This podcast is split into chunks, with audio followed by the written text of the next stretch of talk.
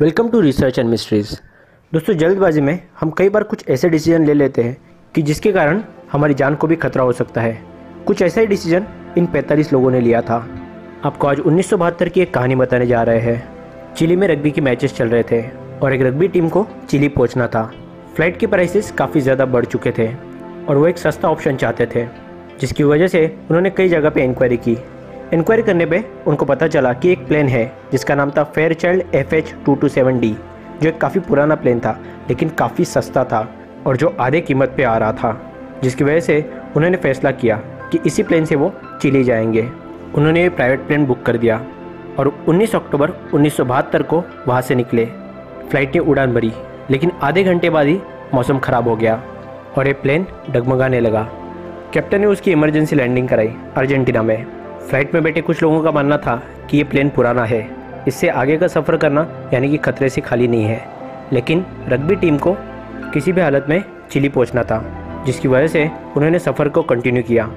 24 घंटे अर्जेंटीना में रहने के बाद वो फिर से प्लेन में बैठे और अपना सफ़र शुरू किया।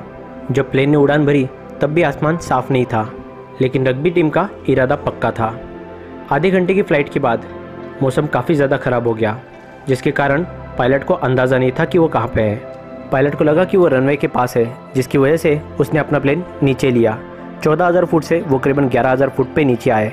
लेकिन जैसे ही वो बादलों से नीचे आए तो पायलट को पता चला कि वो माउंटेन्स के बीच में है, और उसने बड़ी गलती कर दी है। उसने प्लेन को बचाने की पूरी पूरी कोशिश की, लेकिन प्लेन का पिछला हिस्सा एक चट्टान से टकराया, और प्लेन क्रैश हो गया, और पाँच लोगों की मौत हो गई। बचे हुए लोगों में से कई सारे लोग घायल थे। प्लेन एक ऐसी जगह पर गिरा था, जहाँ पे चारों तरफ़ बर्फ़ ही बर्फ़ थी। वो करीबन ग्यारह हज़ार फुट की ऊंचाई पे थे और जहाँ पे इंसान का नामो निशान नहीं था। वहाँ का टेम्परेचर करीबन 22 डिग्री था, जिसकी वजह से रात तक करीबन और तीन लोगों की मौत हो गई और नांदो नाम का जो प्लेयर है, वो कोमा में चला गया। उसकी बहन काफ़ी ज़्यादा जख्मी थी। बाकी प्लेयर्स ने प्लेन में खाना ढूंढा। प्लेन में काफ़ी सारा खाना था, जिसकी वजह से उनका गुजारा हो सकता था। लेकिन ऐसे कितने दिन चलेगा? क्योंकि प्लेन का खाना दिन ब दिन ख़त्म होते जा रहा था और ऐसे करते करते दस दिन निकल गए। दस दिन तक उनको किसी ने ढूँढने की कोशिश भी नहीं की, क्योंकि ये एक प्राइवेट प्लेन था। इसके अलावा दस दिन तक और तीन लोग मारे जा चुके थे, क्योंकि वहाँ पे ठंड काफ़ी ज़्यादा थी और बाकी बच्चे लोगों की भी हालत ख़राब होनी शुरू हो चुकी थी। नांदो को होश आ चुका था, लेकिन जब उसे होश आया, उसी दिन उसके बहन की मौत हो गई। नांदो काफ़ी बहादुर खिलाड़ी था लेकिन परिस्थिति के आगे विवश था। लेकिन ऐसे करते करते करीबन 20 दिन गुजर गए और उनमें से आधे लोग मर चुके थे। अब सिर्फ़ 27 लोग ज़िंदा थे और उनके खाने का कोई भी इंतज़ाम नहीं था। नांदो के सामने प्लेन के कैप्टन की बॉडी पड़ी हुई थी। उसने अपने बाकी साथियों से कहा कि क्यों ना कैप्टन की बॉडी को ही खाया जाए। वो एक नॉन वेजिटेरियन था, लेकिन फिर भी किसी इंसान की बॉडी को खाना किसी भी इंसान के लिए सबसे मुश्किल काम है। बाकी साथियों ने इसका विरोध किया, लेकिन भूख के सामने हर कोई विवश था, क्योंकि अगर खाना नहीं खाएँगे तो वैसे भी मर जाएँगे। इसके कारण उन्होंने अपने ही कैप्टन की लाश को खाना शुरू किया। शुरुआत में कई लोगों को ये खाना बड़ा मुश्किल लग रहा था, लेकिन धीरे धीरे उनको आदत पड़ चुकी थी।